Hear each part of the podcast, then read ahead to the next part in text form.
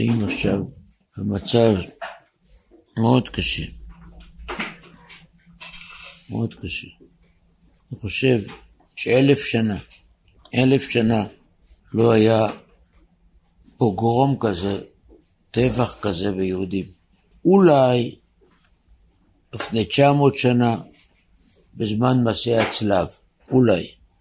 גם אני לא חושב. לפי מה שאני זוכר, לא היו מספרים כאלה שכבר זה יותר מאלף ומאה אנשים הרוגים. יותר ממאה חמישים שבויים, לא היה דבר כזה. כל החשיבה, מי שקצת יודע, שהיו פוגרומים באירופה, תחילת המאה העשרים, עשר, עשרים, שלושים, אמרו יבואו לארץ ישראל לא פוגרומים. אז שינו לזה את השם למאורעות. זה הכל. אבל הרגו ורצחו. בתרפ"ט, 29, 36, ב-21, זה היה עשרות. עשרות אולי. אבל מספרים כאלה, איפה? כל השירים שביאליק, כל הדברים, זה כצאן לטבח יובל. למה? כי אין לנו נשק, ואנחנו אין לנו מדינה, ואין לנו ככה. יפה. יש מדינה, יש נשק. רק לפני שבוע התגאו, וואי איזה גאווה, שאנחנו מוכרים לגרמניה נשק. לא, מה, מה קרה כמה ימים אחרי זה? הלוא קשה לדעת לעכל את זה. קשה. קשה לדעת בכלל לתפוס את הדברים האלה. חושך יכסה ארץ. וכמה הסתערו? בין 800 לאלף ערבים, ככה אומרים. ומה הם הרסו? הכל. כבשו מחנות צבאיים, כבשו את הפיקוד דרום, את הכל. קיבוצים, לא בתי זקנים, לא בתי אבות. הרי לא היה דבר כזה בכלל בשום מדינה. בטח לא מדינה שמתיימרת בצבא הכי חזק בעולם. הם התכוננו לזה שנה. הם הגיעו לאופקים עם מפות, כשמסומן איפה יש בית כנסת, ואיפה מקווה, ואיפה מתנ"ס, וכל אחד איזה בית הוא הולך. כולם ידעו מה הם צריכים לעשות, מצאו את המפות. בתכנון מראש בדיוק, בדיוק איפה הוא שוחט את האנשים ואיך. והם אמרו בעצמם שהם לא הבינו איך זה חמש שעות והצבא לא הגיע. הייתה גדר. דיברתי אתמול למישהו שירת שם, שרק חתול נוגע בגדר, הכל אזעקות והכל... חתכו עשרים מקומות, אולי ארבעים את הגדר, ואין קול ואין עונה. רואים עלו שזה יד השם. איך זה יכול להיות שהם מתכננים את זה שנה וכאן לא יודעים איפה כל השב"כ, כל המוסד, כל המרגלים, איפה?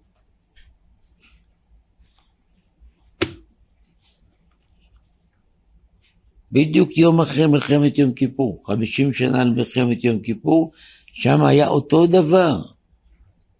כולם ראו את מערך מלחמתי, אנשי מודיעין התריעו. הדרג הבכיר דחה את הכול. רק לפני שבועיים הייתה ישיבת צמרת של ראש הממשלה עם כל בכירי המודיעין, וכולם אמרו שבמודיעין החליטו שהחמאס לא מעוניין במלחמה. ולכן מיקדו את המבט שלהם רק בג'נין ועוד פעם ג'נין. נו, יכול להיות שדבר כזה זה מקרה? עושים מסיבה על הגבול. מאות מאות בני נוער.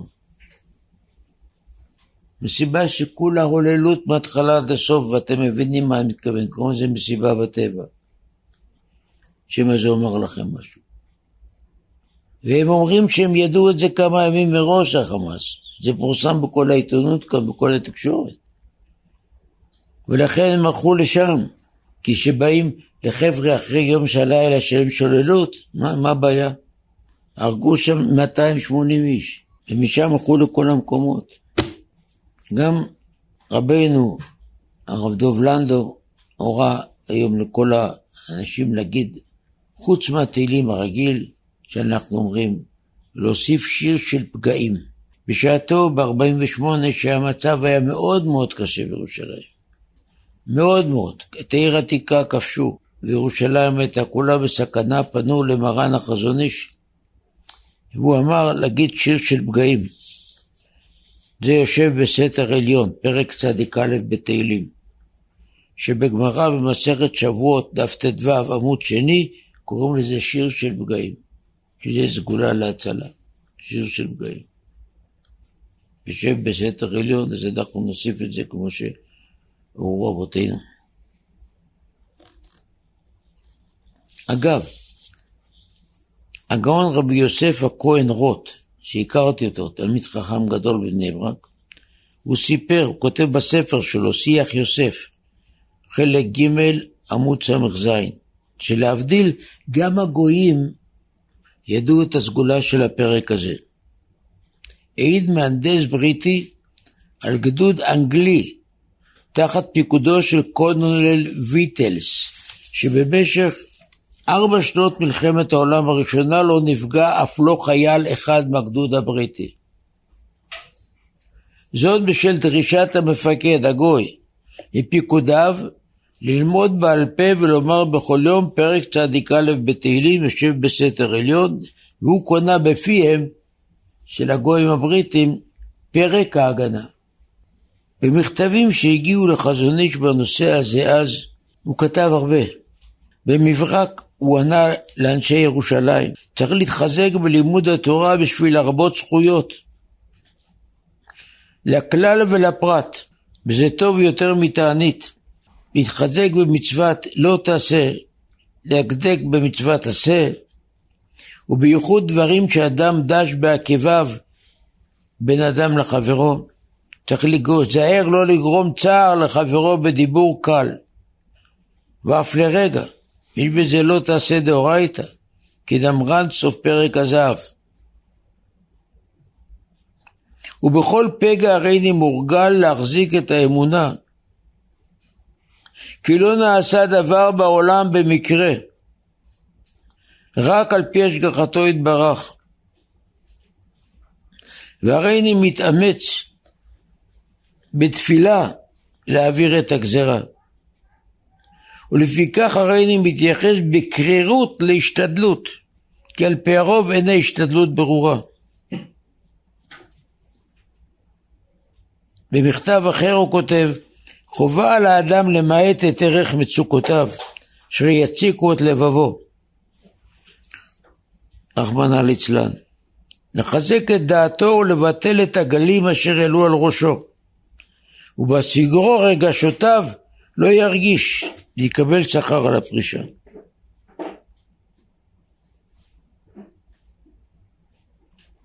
לאדם אחר הוא כותב, חסר לך הרגש של השתתפות בצער זולתך.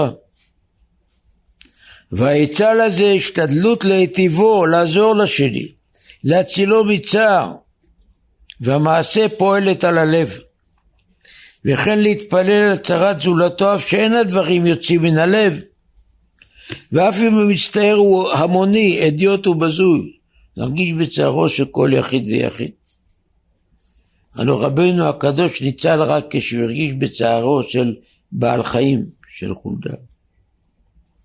ואצטט לכם מה שכתב אחד מגדולי הדור הקודם, הוא הקים את ישיבת סלבודקה בבני ברק. הוא היה ראש ישיבת סלבודקה בטרם השואה באירופה. כותב רבי אייזיק שר, כך היה שמו אייזיק שר. זאת שיחה שנאמרה בזמן מלחמת השחרור, מלחמת תש"ח. שמעו את ההפצצות, ההפגזות על יפו של הערבים, קרוב לבני ברק. והוא כותב את זה, אני רוצה לתת לכם מה שהוא כותב. באמצע שיחה שלי נשמעה אזעקה. נשמעה צפירת אזעקה המודיעה שבאו מפציצים של האויב המצרי לרצוח נפשות יקרות. כידוע שהמפציצים של המצרים הפציצו בתל אביב את תחנה מרכזית, אז. השם יתברך ירחמנו ויצילנו בידם. ואמרתי לבני הישיבה, שעליהם להיות שקטים, ולא מפוחדים ונרעשים. שהרי אנחנו נמצאים בישיבה שהיא המקלט היותר טוב ובטוח בעולם. ואיש לא זז ממקומו. קיבלו את דבריו. התורה היא מקלט, הישיבה היא מקלט. כולם כאחד עמדו שלווים ושקטים ומאזינים לדבריי. ואני תודה לקהל עליון דיברתי והסברתי כפי יכולתי. וכך אמרתי. הוא היה חתן של הסבא מסלבודקה. היה גדול גדול בתורה וביראה. אז תקשיבו, מילה במילה. אנחנו אנשי מלחמה אמיתיים. זה לא הם שנלחמים, אנחנו. והניצחונות לנו הם. אם ינצחו או לא, זה לא תלוי לא בקומנדו ולא בחיל האוויר, לא באף אחד. אנחנו בני הישיבה לוחמים אמיתיים, שעוסקים אנו בתפילה, ובתפילה אנו מבקשים מהשם יתברך ניצחון על אויביו של מקום, צונאי ישראל. ולא כבר למדנו שהקורא את השם באמת, קרוב השם לכל קוריו, לכל אשר יקראו באמת, ומקווה אליו בלב שלם, הרי הוא נענה. אם כן, בעוסקנו בתפילה, עלינו להיות בטוחים שתקובל תפילתנו ותקוותנו אל השם ולישועתו כי לישועתך קיווינו כל היום, שמה אנחנו מתפללים? שתהיה ישועת השם ותפילתנו תענה ממרום ממום קודשו וכל העומדים בשערי המלחמה ינצחו בשם השם. הרוח הגבית שכל הלוחמים יכולים לקבל זה מהתפילות שלנו. זה לא מהצי השישי, זה לא מכלי המלחמה, זה מהתפילות שלנו. במה זה תלוי? אם אנחנו נאמין שהתפילות עוזרות. אמרתי לפני בני הישיבה, עת שהראה לי ראש הישיבה דחברון הגאון רבי אהרון כהן. את דברי התרגום יונתן בשיר השירים על הפסוק הנה מיתתו של שלמה שישים גיבורים סביב לה, שכולכם מכירים את הפסוק. אם כן, איך מסביר את זה התרגום יונתן? כמה יאים הכהנים בזמן שהם פורסים ידיהם ועומדים על דוכנם ומברכים את עם בית ישראל בשישים אותיות. מי זה שישים גיבורים? ברכת כהנים, אומר התרגום, כוללת שישים אותיות. שנמסרו למשה רבם, של מי רבם של הכהנים? ובאותה ברכה הם מקיפים להם לישראל כחומה גדולה וחזקה ועל ידם מתגברים ומצליחים כל גיבורי ישראל. זה הדלק של כל גיבורי ישראל. לימדונו חז"ל מי הם הלוחמים האמיתיים ומהו הכוח האמיתי העומד להם לישראל בשעת מלחמה לגבור ולנצח על כל האויבים. ומן הדברים אנו לבדים מהרב כוחה של ברכת כהנים העבודה היחידה שנשארה לנו מעבודת המקדש, הכל בטל. מצוות רבות רבות מספור היו לכהנים ולישראלים בית המקדש. בעוונותינו חרב בית מקדשנו. זו המצווה היחידה. בוודאי לעת כזאת. כאשר אנו עומדים ומתפללים אל השם בתקווה לישועתו. עלינו לשים על ליבנו מהם הכוחות האמיתיים אשר בזכותם ינצחו כל העונדה במלחמה. הנה אתם שומעים, הוא באמצע אזעקה. הוא באמצע אזעקה של מטוסים מצריים שתוקפים. והנה רבותיי, סטופ. בואו נחשוב בדעת תורה, בשכל תורה, באמת ואמונה, מהו הכלי להגן. כוח הביטחון בהכרה שלמה של חוזק, של חזק ונתחזק בהשם הטוב בעיניו יעשה. כן, הדבר הראשון שהוא מגן על כולנו זה ביטחון בהשם. אשלך על השם יהבך. עשרות עשרות של פסוקים בכל התנ"ך ובראש ובראשונה בתהילים. זה לא עכשיו הזמן לספור. יצאו ספרים הרבה עם כל הפסוקים וכל הדברי חז"ל בענייני ביטחון. שתיים, כוח התפילה. בתקווה נאמנה בהשם ובישועתו. שלוש, כוח ברכת כהנים אשר עליה הובטחנו בתורה ושמו את שמי על בני ישראל ואני אברכם. המילים, הכהנים, הם רק כלי לברכה של הקדוש ברוך הוא. שלוש. ארבע. כוחה של תורה אשר היא ערובה להגן ולהציל ולגבור ולנצח במלחמה כמו שאמרו מי גרם זה גמרא בסוף מסכת מכות. מי גרם ללכת במלחמה ולנצח? שדוד הלך במלחמות וניצח. עומדות היו רגליים בשערייך ירושלים. שערי ירושלים שעסקו בתורה, אומר דוד המלך, הם נתנו לי את הכוח לנצח. וכך הוא חוזר דוד על הרבה פסוקים, המלמד ידיי לקרב, אצבעותיי למלחמה, זה הכל הוא ורק הוא. עלינו להתחזק בכל הדברים הצריכים חיזוק, להתחזק במוסר, באמונה, ביטחון בשם יתברך שישמור אותנו וכל בני הישיבות ואת כל העוסקים בתורה אשר ימגנה ומצלה. והוא ממשיך ומדבר למה צריכים ללמוד תורה דווקא עכשיו בזמן המלחמה? מקודם התקשר אליי איזה בן אדם, ידיד, אשתו והילדים חזרו בתשובה והוא לא. הוא אומר לי, הישיבה שלכם בטח סגורה עכשיו. אמרתי לו, לא. מה, עכשיו לא לקחתם פסק? אמרתי לו, לא. לא זו בלבד, אפילו את ההפסקה, את ה... בין הזמן הם ביטלו. ואנחנו לומדים ביתר עוז וביתר עוצמה מכל השנה. עתה כאשר כל העולם עסוק כיום הזה בהכנת ובעשיית מקלטים, ממשיך רבי איזק שר, ולהתחבא שם מפני רמת המציק, ולהינצל במחיצתם מגערת האווירונים המפציצים שהשונא מביא עלינו בכל יום ובכל שעה. בעת כזאת עלינו בני הישיבה לזכור שהישיבה היא המקלט היותר בטוח וטוב ונכון והגון עבורנו. כי הלא כך נאמר בספר תהילים בשיר של פגעים שחיברו משה רבנו. את, את ספר תהילים למדתם בתחילה בבבת רכבו עשרה אנשים. אחד מהם זה משה, תפילה למשה. גם הפרק הזה יושב בסתר עליון, זה חיבר משה רבנו.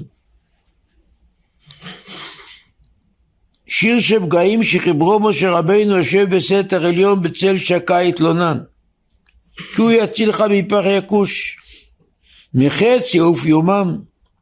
פירוש רש"י בתהילים.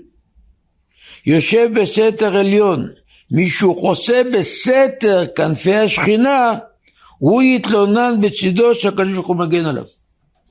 לכן צריך אדם לחזק את האמונה בתוכו שמי שמגן עליו מכל צרה זה הקדוש ברוך הוא. כל צרה. גם עכשיו אה, סופרו מעשים מדהימים. אישה אחת סיפרה, באו שני מחבלים לבית, חטפו אותה עם שני ילדים. אמרה להם בואי איתנו לעזה. היא הלכה ובטוחים כל דקה שמכניסים לה כדור בגב, לא? הגיעו לגדר, אומרת תביא את הגדר, בואי לעזה. הם הגיעו קרוב לבתים של עזה, פתאום אומרים לה, את יודעת מה, תחי תחזרי הביתה. היא והילדים חזרו הביתה, כל הגדר, כל... היא לא מבינה למה. לא למה לא הרגו אותה מיד, ולא מה שהגיעו עד אז, אמרו להחזיר הביתה. רואים שהכל בהשגחה נפלאה. גיבורים גדולים. דובדבן, מגלן, לצערנו ולאסוננו נהרגו ונפצעו, נלחמו בגבורה. והנה אתם רואים, אישה מסכנה עם לידים שלחו אותה חזרה. גם בתור החושר רואים את האור. כשאני שמעתי במוצאי שבת את מה שקרה, הייתי בהלם. רץ אחריי איזה בחור אחד כאן, הוא אומר לי, שמעת? אמרתי, לא, מתי שמעתי? אמר לי, הייתי בהלם. ובייחוד שבאתי הביתה ואני שמעתי שהם נכנסו לאופקים. אני גרתי באופקים ארבע וחצי שנים. תמהתי. מה הם באו עד אופקים? זה מאוד מאוד רחוק. אה, חשבתי, יש הרבה ערבים עובדים באופקים בבניין, כל העבודות, בטח אמרו להם שם בחמאס, שם יש אלפי אלפי משפחות של אברכים. הנה יושב כאן אברך שלנו שגר שם כמה שנים. אז אה, לא, לא עשו צבא, אין להם נשק, אין להם נשקים, יהיה קל לשחוט אותם כמו תרנגולות. אז בטח בגלל זה באו שמה. אני אפילו פחדתי, אמרתי לכם את האמת. להתקשר לאנשים שאני מכיר, לשאול אותם, נו, מה היה, איך היה? כי אולי לקחו אותה בשבי, ואני רק אשפוך מלח על הפצעים. פתאום, שלשום, אברך משם, מטלפד, מספר. ולאחר מכן התראיין בעיתון ביתד נאמן, סגן ראש המועצה, שבבוקר הגיעה משאית מלאה אנשי חמאס רוצחים, ונעמדה בכביש בין הקריה החרדית לבין האוכלוסייה הכללית. כולם ירדו וכולם נכנסו רק ורק לאזור החילוני. לצד של הכביש, איפה שכנה, לא... ההקפות בקיוויתי, בכנסת הגדול, כמו קיוויתי, נמשכו שירה, ריקודים, הכל רגיל, הם בכלל לא ידעו, עד, עד הלילה. רק בלילה נודע להם שהיה כאן אירוע של אה, רוצחים. של... זה לא נס גלוי? נס גלוי.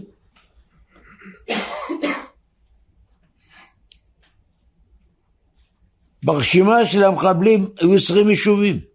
הם באו ברשימות עם השיעורי בית. בכל אותם יישובים, בכל אותם קיבוצים, רק שניים שומרים שבת. אחד קיבוץ ותיק מאוד, סעד, ואחד קצת יותר צעיר, עלומים. שני המקומות היחידים שומרים שבת. הם באו לשם בשבת, בחג, ראו שהשער סגור, הלכו למקומות אחרים. זאת כלל לא בעיה לפרוץ שער נעול, שני כדורים והמנעול גמור. הם לא עשו את זה. זה חורג בתחום המקריות. גם מושב סמוך, יכיני. אני זוכר את היישוב, הייתי שם נותן הרצאות בשנת 79, 80, 81. מכיר את האנשים שם? אז בתחילה שהם באו, הם היו כולם כמובן שומרי תורה ומצוות, שומרי שבת. עם הזמן, באו לגור שם גם אנשים שלא שומרי שבת. וכמובן עשו, מכוניות באו. לפני כמה חודשים התחיל ויכוח. והוותיקים במושב, הם דרשו לסגור את השער הראשי למושב בשבת, שלא ייסעו. היו ויכוחים, אבל בסוף התקבלה החלטה על דעת כולם, הסכימו שינעלו את השער הראשי הכניסה למושב בשבת. המחבלים הגיעו עד השער, יש תמונות מהמצלמות. הם ראו שהשער סגור, חזרו. היישוב היחיד שם ששומר שבת. תזכרו מה אמרתי לכם בערב ראש השנה את דבריו של פוסק הדור, הגאון רבי משה שטרנבוך, הקראתי לכם את דבריו, שהוא דיבר בישיבה שלו לפני ראש השנה, והזכיר את דברי גדול אחרוני גרמניה, רבי יעקב יוקב אטלינגר, שהוא חיבר ספרים בשם ערוך לנר, תשובות, והוא כותב ככה, שבשנה שאין תקיעת שופר, שהוא נותן כוח ועוצמה לעם ישראל בשמיים, זאת שנה מסוכנת מאוד. השנה שבה נחרב בית המקדש הראשון, לא היה תקיעת שופר. השנה שבה נחרב בית מקדש שני, לא הייתה תקיעת שופר. ככה הוא בדק כל הדברים. ואז אמר הרב שטרנבוך, תדעו לכם, זה מסוכן מאוד. כי יש שתי מצוות אז, שבת וראש השנה. ראש השנה מתבטל, אין שופר. אז אנחנו צריכים להתחזק מאוד השנה בשמירת שבת. שמירת שבת. ואם נתחזק בשמירת שבת, אז נצליח לעבור את השנה. וכולם התפלאו, באו אצלו רבנים גדולי תורה בסוכות לבקר בקוד חג, פוסק הדור, פה 95. הלכתי אצלו בסוכה עם אחד מהתלמידים כאן.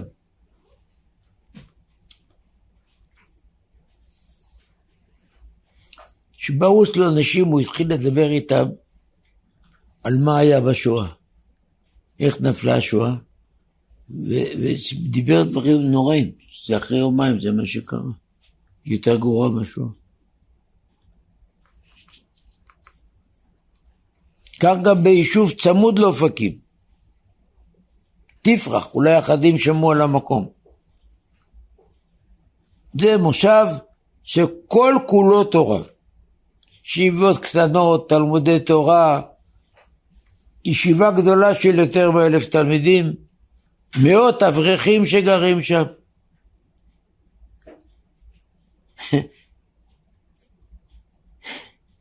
כל החג שרו, שמחו, רגיל. רק מוצאי שבת, שהאורחים עזבו את המקום, פתאום בכניסה, מישהו יודע איפה זה, על יד אשל הנשיא. צומת גדולה של הנגב. הם פתאום ראו שיש חיילים בכניסה למושב שמונעים, ששומרים שלא ייכנסו אליהם. שאלו, שאלו את החיילים האלה, מה העניין? ומה, אתם לא שמעתם על כל הטבח, מה הולך כאן בכל הסביבה? כל הסביבה שורצת מחבלים בצורה מדהימה. כולם חזקים. הם נלחמו בצורה מאוד מאוד מקצוענית וחזקה כל הרוצחים האלה. ואתם רואים, לא ידעו כלום. מה כן? הזכות של השבת. הזכות של השבת. רואים שלכל דבר יש חוקיות. והמשיך רבה איזה קשר בשיחה שלו. הכתוב במזמור זה, בשיר של פגעים, על כפיים יישאונך פן תגוף באבן רגליך, על שחל ופתן תדרוך, תרמוס כפיר ותנין, פירושו, לא מפני שאתה חלש, על כן יצאוך על כפיים, את מי נוסעים? אין לו כוח ללכת. לא. שהרי בהיותך חוסה בצל השכינה גיבור אתה, ובכוחך לדרוך על שחל ופטם בלי לנזק ולרמוס ברגלך כפיר ותנים בלי להיפגע. מפני מה יישאונך? אין זה אלא מגודל חיבתך ואהבתו יתברך אליך כאהבת אב לבן יקיר. כולנו רואים איך כל אבא מרים את הילד שלו, אומרים לו, מרים את הידיים, ישר הוא מרים אותו. למרות שיש לו רגליים טובות והוא יודע לרוץ מהר. למה הוא מרים אותו? בני חיבתו. אם סתם ילד ירים ידיים, הוא לא ירים אותו. שלח אותו, ילך לאבא שלך. ככה הקדוש ברוך הוא מרים אותנו. כרחם אבל בנים.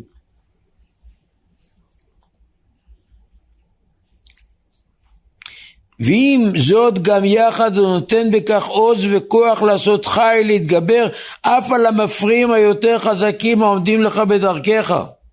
אפילו אותם אשר נמשלו לנחשי פתנים, לכפירי יער, לתניני הארץ, גם עליהם תדרוך ותרמוס בכוח שהוא יתברך נותן לך בהיותך בסתר עליון.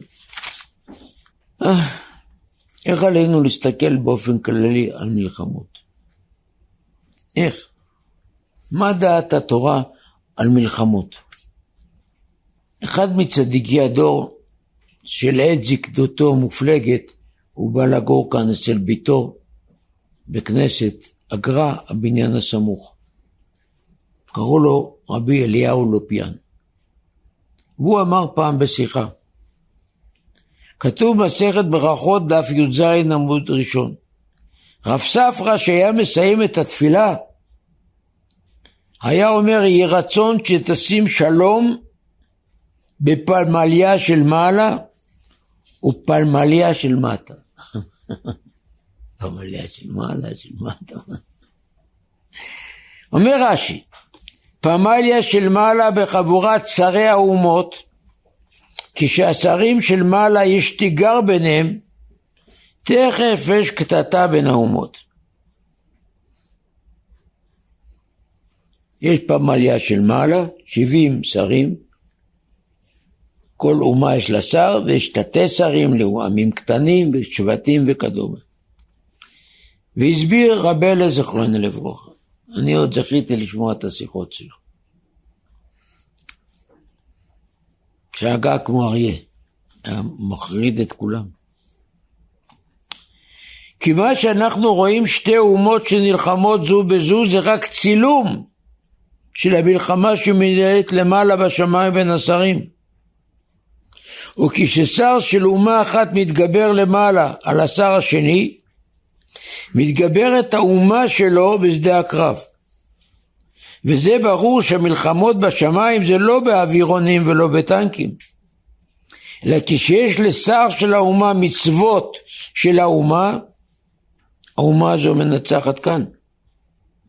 ומה שנעשה כאן זה רק צילום של מה שנעשה למעלה. תבינו. אתם יודעים מה עשו כל הרשעים האלה? אני וכל הרשעים של החמאס בשבת בחג? הם הלכו למסגד להתפלל שהם יצליחו במלחמה. כן, הם הלכו להתפלל. אתם צעירים, אתם לא זוכרים. מה היה במלחמת המפרץ הראשונה? לפני עשרות עשרות שנים כשארצות הברית פלשה לעיראק. בכל יום הנשיא, מכנים אותו בוש סניור, בוש המבוגר, שהבן שלו היה אחר כך גם נשיא. הלך כל יום לכנסייה להתפלל. זה היה מצולם. הלך להתפלל, לנצח בקרבות. ובאחד הימים כינס את ראשי שלושת הדתות הגדולות, רב אורתודוקסי וכומר שלהם, אחד איזה מוסלמי. להתפלל על הניצחון שלהם בעיראק. תבינו, הגויים. אז אתם יודעים איזה קטרוג זה על ישראל שלא מתפללים? כמו שיונה פחד על הקטרוג שיהיה ישראל כשהגויים יחזרו בתשובה. והוסיף רבלה, בשיחה, אני מצטט, אם רוצים שעם ישראל ינצח, שעם ישראל יצליח, יש רק עצה אחת, שבפמליה של מעלה תוכרע כף לזכותו של עם ישראל. צריך זכויות שם למעלה להכריע. ואיך מכריעים את זה באיזה זכויות של תורה ומצוות? אם כן התורה והתפילה והמצוות זה הכוח שלנו. ואמרו חז"ל הכל כל יעקב הידיים ידי עשיו. בזמן שהכל כל יעקב אין ידי עשיו. הכל כל יעקב תפילה ותורה זה מכריע את הכף. היבט נוסף שאנחנו צריכים לרכוש, צריכים ללמוד, צריכים להתייעץ. אני לא אומר לכם שום דבר משלי רבותיי, ולא מילה אחת. כל מגדולי הדורות בארץ ישראל, כאן, שחוו את המצבים שלנו היום, מה הורו לנו רבותינו? בשנת תשכ"ז בפרשי שבת פרשת בחוקותיי. דיבר אז המשגיח, מורי ורבי רב חסק לוינשטיין זיכרונו לברכה. ושוב אני מצטט, זה עם גרשיים, מילה מילה מדבריו. ואהבת לרעך כמוך זה כלל גדול בתורה. כל התורה כולה נכללת בשני כללים, אומר הגר"א. בכל דרכיך דאהו וענה למקום. ואהבת לרעה כמוך, דנו חברו. ביור מצווה זו כתב הרמב"ן, אי אפשר לפרש כפשוטו. שאהבה לעריך תהיה כאהבתך לעצמך. זה דבר קשה מאוד. האדם אוהב את עצמו יותר מהכל, ככה זה. זה אומר רמב"ן.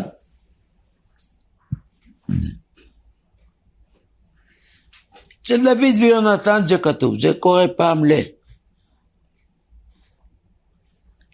חייך קודמים לימדו חז"ל, נפסקה הלכה כמו רבי עקיבא, חייך קודמים. אז מה פירוש המצווה? אלא אומר הרמב"ן, הפירוש ואהבת לך כמוך פירוש, כמו שאתה רוצה שלך יעשו טוב, ככה תרצה גם לעשות לשני טוב. זה לא שאתה יכול לאהוב אותו כמו את עצמך. לא ניתנה התורה למלאכה ישרת. אבל כמו שאתה רוצה שיטיבו איתך, באותה מידה תרצה להיטיב גם לאחרים. תקשיבו אבל עכשיו. בעת כזאת מאות אלפים מאחינו מתגלגלים בשדות. זה בערב מלחמת ששת הימים קראו לזה תקופת ההמתנה. כל המדינה הייתה מגויסת. חודש אייר תשכ"ז, שכבו בחולות שם, בנגב. מתגלגלים בשדות, בקור, בחום, בפחד המוות מרחף עליהם. משפחותיהם מודאגות ושבורות. איך נפרש את המסתובב בשלווה ומנוחה ממלא כל תאוותיו ורצונותיו משום שהוא נמצא במקומו? אתה מרגיש את הצער של האנשים האלה? ככה צעק המשגיח. אתה מרגיש את הדאגה של המשפחות? אתה מרגיש את הפחד של האנשים שם שצפויים לכליה? שלא לדבר על המדרגה של נושא בעול עם חברו, ועל התחלה של אהבת ישראל. זאתי סיפרה בשעתו הרבנית שטיימן, אמר שטיימן, שבמלחמת יום כיפור הרב ישן על הבלטות בבית. היא אמרה לו, מה קרה? מה אתה ישן על הבלטות? למה על הרצפה? אמר לה, מה שכל עם ישראל נמצא עכשיו במלחמה, מלחמה קשה וכולם סובלים, ואני יכול לשכב על מזרון? אני רוצה להרגיש את הצער הזה גם כן בעצמי. זה הדרגה של הצדיקים. ועכשיו הוסיף המשגיח. כלל יש במידות, אין מצב ניטרלי. אתם שומעים? אנשים חושבים שיש במידות באמצע, ניטרלי. זה לא נכון. אם לא מסתערים בצער רעהו, מרוצים בזה. זו אכזריות הנמצאת בטבע האדם. טבע האדם יש מתכבד בקלון חברו. בכל אדם יש גם סדיסט קטן או גדול. אומר המשגיח, אם אתה לא מרגיש את הצער, פירושו אתה רוצה, אתה בבית, שתה קפה, והם שמה שישכבו, שיאכלו אותה. הוזהרנו להסיר מקרבנו מידת האכזריות ולנטוע בנפשנו רחמים וחסדים נאמנים.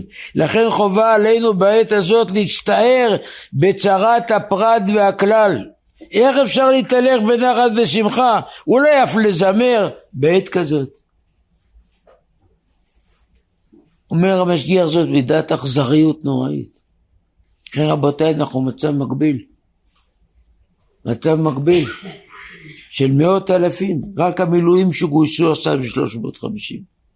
ומי יודע מה יהיה מחר. ועוד הצבא הסדיר. ועוד אלפי, אולי רבבות משפחות שהוציאו אותם מהבתים ושמו אותם באיזה מקום, אני יודע. צער נוראי. חוץ מהסכנות, עוד לא הגענו לסכנות. עצם המצב הוא נוראי. אז איך אפשר להגיע לזה? אומר המשגיח, הדרך היא לצייר. רב ישראל סלנטר אמר, מה ההבדל בין הצדיק לרשע? הצדיק חי בעולם ציורים.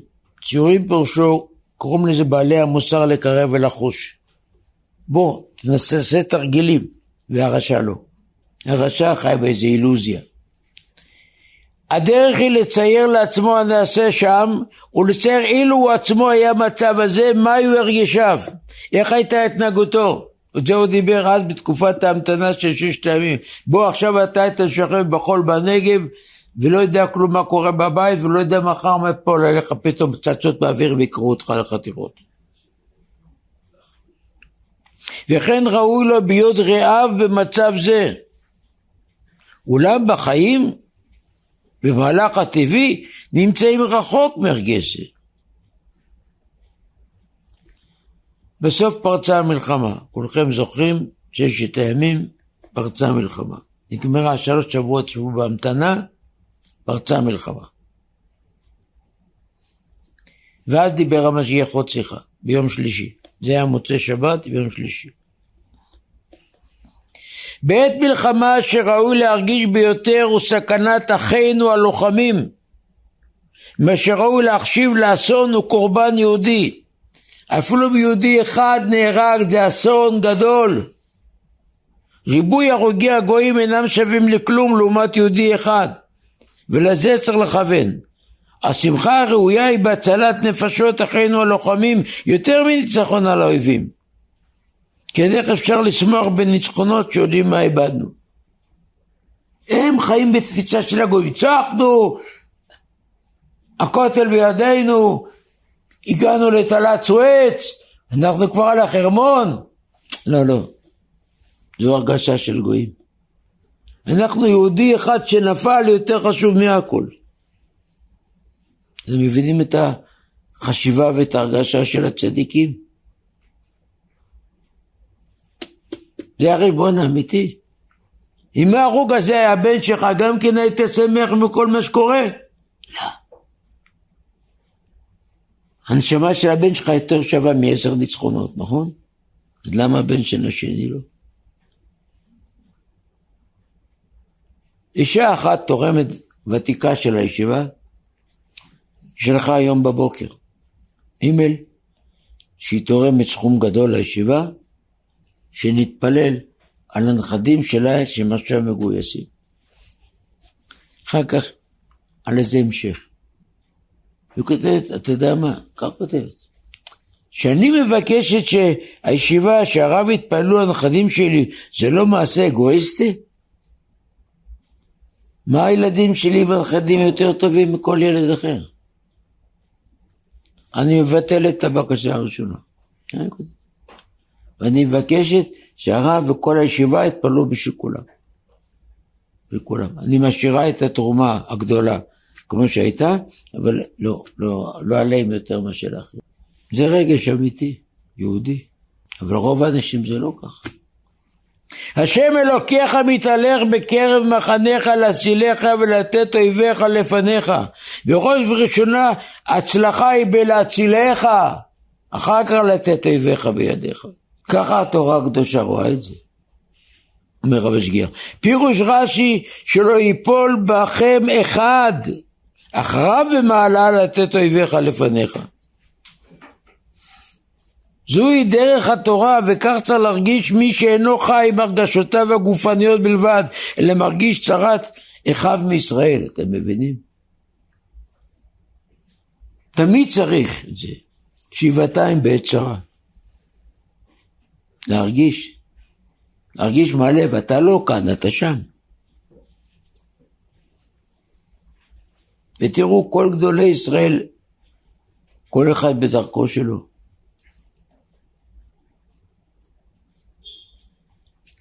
ביני מלחמת יום כיפור. אני הייתי בישיבה, בישיבת מיר, ודיבר ראש הישיבה, שהיה כולו חתיכת תורה. בישיבת מיר עוד בחוץ לארץ היו קוראים לו אוצר הספרים של ישיבת מיר. כל הגמרות ראשונים אחרונים. אבל היה לו גם לב. לב. יש כאן קונטרס כזה שכתבו עליו מוח ולב, כדאי שתקראו אותו. לתאר את דמותו. והוא אמר ככה, בזמן מלחמת יום כיפור. חז"ל אומרים הרוגי לוד אין כל בריאה יכולה לעמוד במחיצתם בעולמות העליונים. למה? כי הם מסרו נפשם, התנדבו, שהרגו אותם כדי להציל אחרים.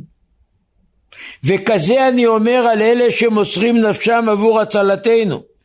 אותם חיילים, אותם שוטרים, אותם שמסכנים את חייהם, וגם נהרגים וגם נפצעים, שהם הרוגי לוד. שאין כל העולם כולו יכול לעמוד במחיצתם. והחיוב שיש עלינו להתפלל עליהם הוא בלי גבול. שהרי רק עבור פותח, חז"ל אמרו הפותח פתח לחברו נפשו חייב לו. קל וחומר למי שמוסר נפשו בעדינו, חיוב עלינו בלי גבול. במלחמת מדיין כתוב שהשם ציווה את משה לקחת אלף למטה אלף למטה, מכל מטה אלפיים. ואמרו חז"ל בספרי, אלף למלחמה, אלף לתפילה. 50-50. כמו שאמר משה לישוע, אני לכם בעליונים ואתה בתחתונים. המשיך רב חיים ואמר,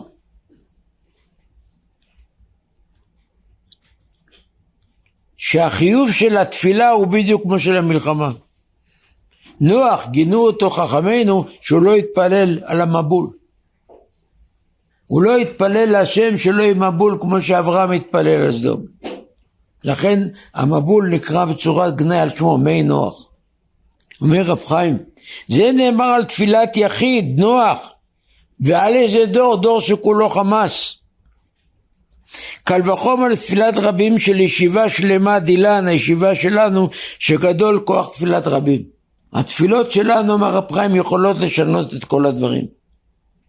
ואז ישיבת מי הייתה גם היום, ואז כמעט כולם היו בני חוץ לארץ. והורים התחננו לילדים לעבור לחוץ לארץ. אני הופתעתי. היום טלפן לי אברך שלנו לשעבר, יואל אוחנה, על בן משפחה שלו שרוצה לברוח לצרפת, לעזוב את הארץ. אחרי כמה שעות מתקשר אליי רז'ילוב, שאתם מכירים אותו, על קרוב משפחה שלו שגר באשקלון, רוצה לחזור לפטגורסק. מפחדים כבר אנשים לגור כאן. ההורים התחננו לילדים, תבואו לאנגליה, לאמריקה, זה מסוכן, איפה שם האש בוערת, אומר רב חיים. לכן אני אומר לכל מי שטוען, הוא מאפשר לו לנסוע לחוץ לארץ הביתה, להתפלל מרחוק. הוא אומר, אני אתפלל שם מאנגליה, מאמריקה. לא, לא, לא. שקר אתה דובר. מרחוק אי אפשר להרגיש את המצב, אי אפשר להתפלל. משה רבינו בשביל להתפלל לעם ישראל כתוב ויצא אליך וירא בסבלותם. אמרו חז"ל כל הפורש מן הציבור אינו משתתף בצערם אינו רואה בנחמתם וכל המצטער בצער הציבור זוכה בנחמה. הנכון כמו שפירש הפרי מגדים באורח חיים תקע"ד גם מי שיכול להועיל בתפילה הוא פורש מן הציבור מתפלל עמהם הוא בכלל זה ככה הוא אמר להם, אז אתם רוצים להתפלל מאמריקה? מאנגליה לא, תהיו בסכנה עם כולם. אז התפילה שלכם אחרת, כי אתה מתפלל על עצמך. זו התפילה הכי חזקה. אה? אתה תשב שם ותבכה כאן? איך אמר משה לבני גד? אחרי כן יצאו למלחמה ואתם תשבו כאן עם הכבשים? לא, לא. אתם תצאו כולם. לכן אנחנו בתפילות צריכים להכניס לתוכנו זו לא עבודה קלה, אבל זאת עבודה של חובה, להיות בעול עם חברו. להצטער. זה שאני מראה לכם, הזקן הזה, רב שטיימן שרב על בלטות, על אבנים. המשגיח צועק. צריכים להרגיש. ואז ביטלו ביום כיפור את הבן הזמן, כמו עכשיו. אז היה מנהיג של עולם התורה, הרב שך, זיכרונו לברכה. כלומר אי אפשר שאנשים יהיו במלחמה, ייפצעו, יהרגו, יסבלו, ואנחנו נמשיך לטייל כאן עסקים כרגיל? לא יעלה לדעת. על המקום הוא נתן הוראה וביטלו את כל הבן הזמנים. וחזרו ללמוד בכפל כפליים של התמדה. להתפלל בכוונה, באהבה, על כל אותם אנשים שנמצאים בצרה ובצוקה, ואז הוא הוסיף משהו, תקשיבו טוב. אם יבואו וישאלו אותנו, ככה אומר רב שך, האם ייתכן שכאשר יהודי אחד יעשה תשובה, הוא יגרום שהמלחמה תיפסק כעת, כעת. אם לא אוכל לומר שאני מאמין שכך יכול להיות, חסר לי באמונה. שהרי אמרו חז"ל בקידושין דף מ' שיראה האדם את עצמו כאילו כל העולם חציו זכאי וחציו חייב. אם עשה מצווה אחת, הכריע את עצמו ואת כל העולם לכף זכות. מי שלא מאמין את זה, לא מאמין בדברי חז"ל הקדושים, אסור לו באמונה. אמנם מי הוא שיזכה לזה, אך זוהי אפשרות, יש מעשים שיכולים לפעול בכוחם עם תורה ועם תפילה, עם מחשבה טובה, עם עשיית חסד, עם עניינית שבין אדם לחברו, ובציבור אשמה לתקן, או? אפילו בבני תורה, יש עניינים שיש לתקן בין אדם למקום, בין אדם לחברו, ייתכן שעל ידי כך המאזניים שלפני הקדוש ברוך הוא יש מעשים טובים בצד אחד, אך מצד שני יש קלקולים שבגרמה משפיעים קלקול לאחרים והכל נחשב על אותו חשבון. ומה שחז"ל אמרו תמיד תמיד שבעתיים בעת צרה. שלא אמר רש"י, אתם זוכרים, בראשית השטן מקטרג בשעת סכנה. שכל אחד מאיתנו עם עוד מחשבה טובה, עוד מחשבה טובה, עוד מעשה טוב, עוד דבר תורה, עוד חסד, יכול להכריע את הכף. רחמנא ליטלה להפך.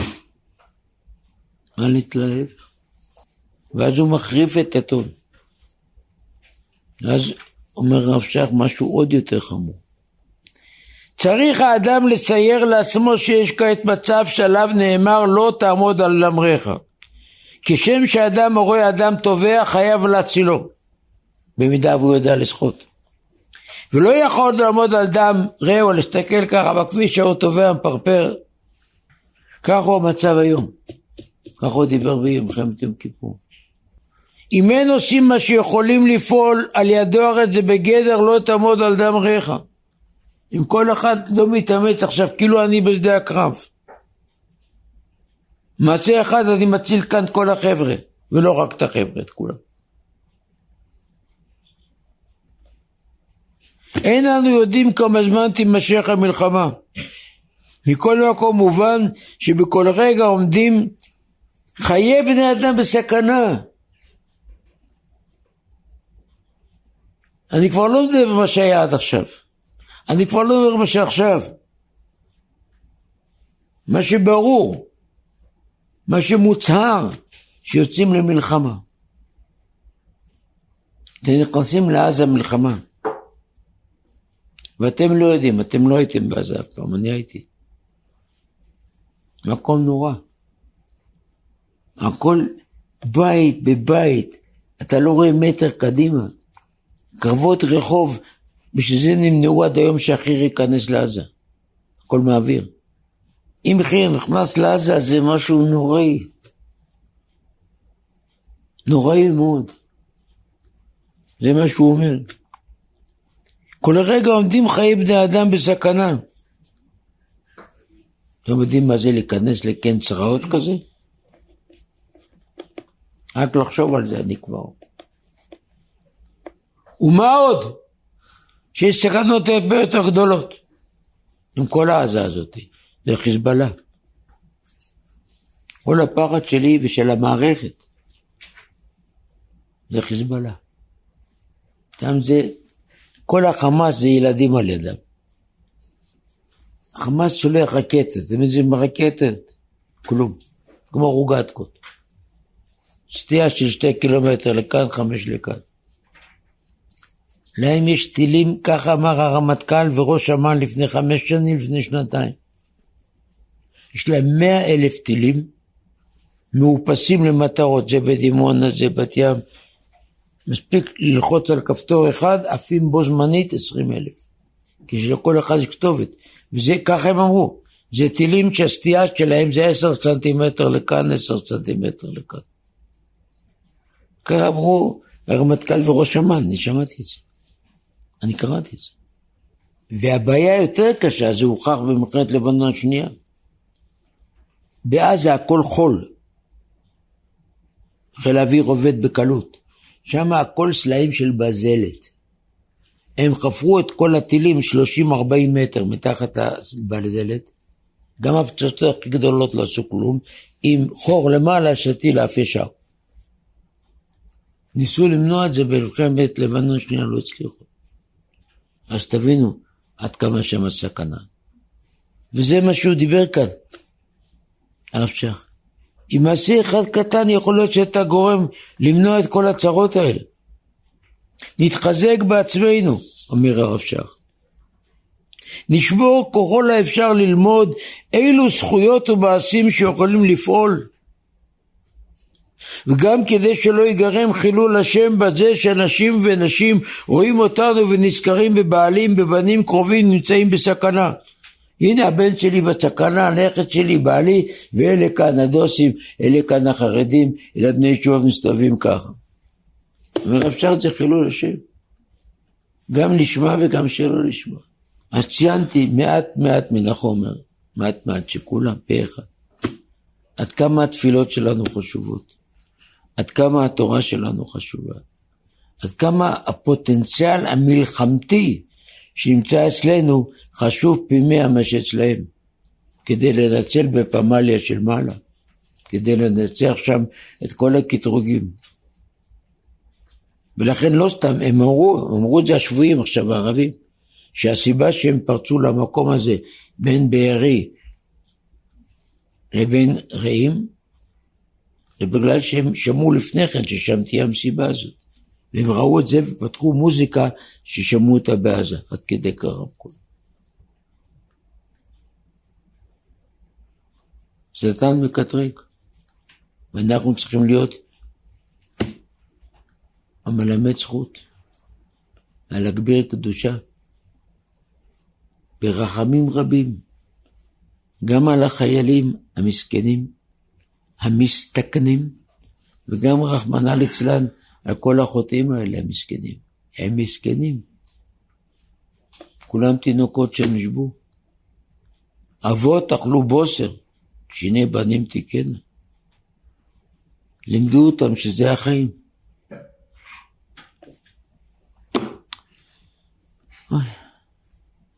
אתם רואים, הקדמנו את הזמן, כמו כל הישיבות כולם. ונשתדל להפנים את מה שלימדו רבותינו בעלי המוסר, את עולם הרגשות, את ההצטערות בצער הזולת, את ההצטערות בפציעת הזולת, וקל וחומר בהרג, בהריגה, ברציחה. תהא נפשנו עם אותם אנשים שנהיים שם, ונשתדל לתת להם את הרוח הגבית על ידי רוח השם, רוח השם בתפילה, רוח השם בתורה, רוח השם בחסד. והרוח הזאת תגבר על כל הטומאה, ונזכה לראות בישועת השם כהרף עין. אמן.